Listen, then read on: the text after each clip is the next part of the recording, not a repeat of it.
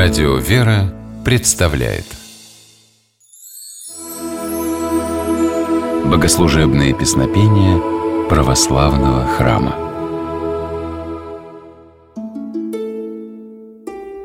Здравствуйте! С вами Федор Тарасов.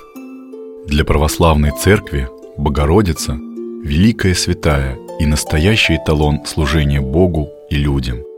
Дева Мария прожила жизнь самоотверженно любя своего сына, следуя за ним и помогая ему в служении. Кротость и простота Богоматери имеет историческое подтверждение. В Италии, в городе Лоретто, вот уже несколько веков хранится дом Девы Марии.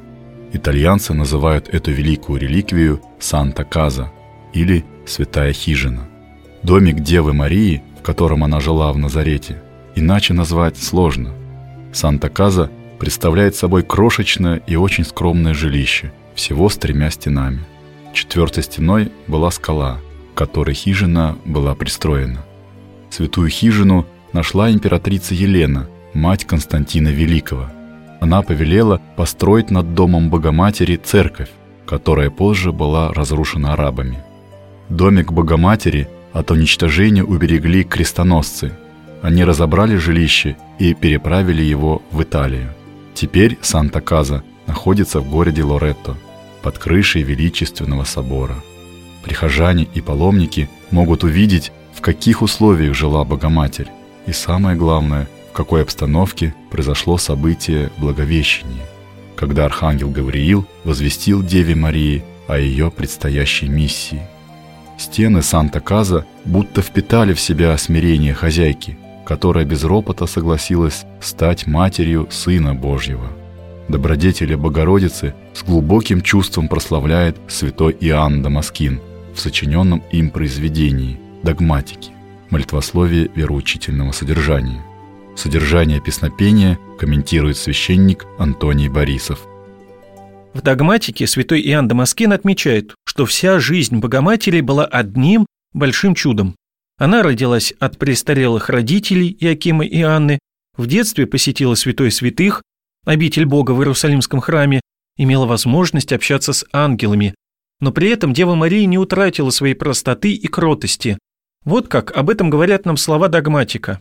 «Ты, Богородица, сверхъестественно явилась матерью, но прибыла девою, что выше мысли разума, и чудо рождения тобой язык изъяснить не может. Ибо как дивно было зачатие чистое, непостижим и образ рождения, ведь там, где хочет Бог, отступает закон естества. Потому мы все, почитая Тебя, Матерью Божией, молим Тебя усердно, ходатайствуй о спасении душ наших. Автор догматика Ян Дамаскин говорит, что после рождения Христа Богородица осталась девой. Способ Рождества для нас – тайна преодоления естественного порядка вещей. Как и во время земной жизни, так и на небе Богоматерь продолжает проявлять любовь к людям, молится о нас, является нашей ходатайицей.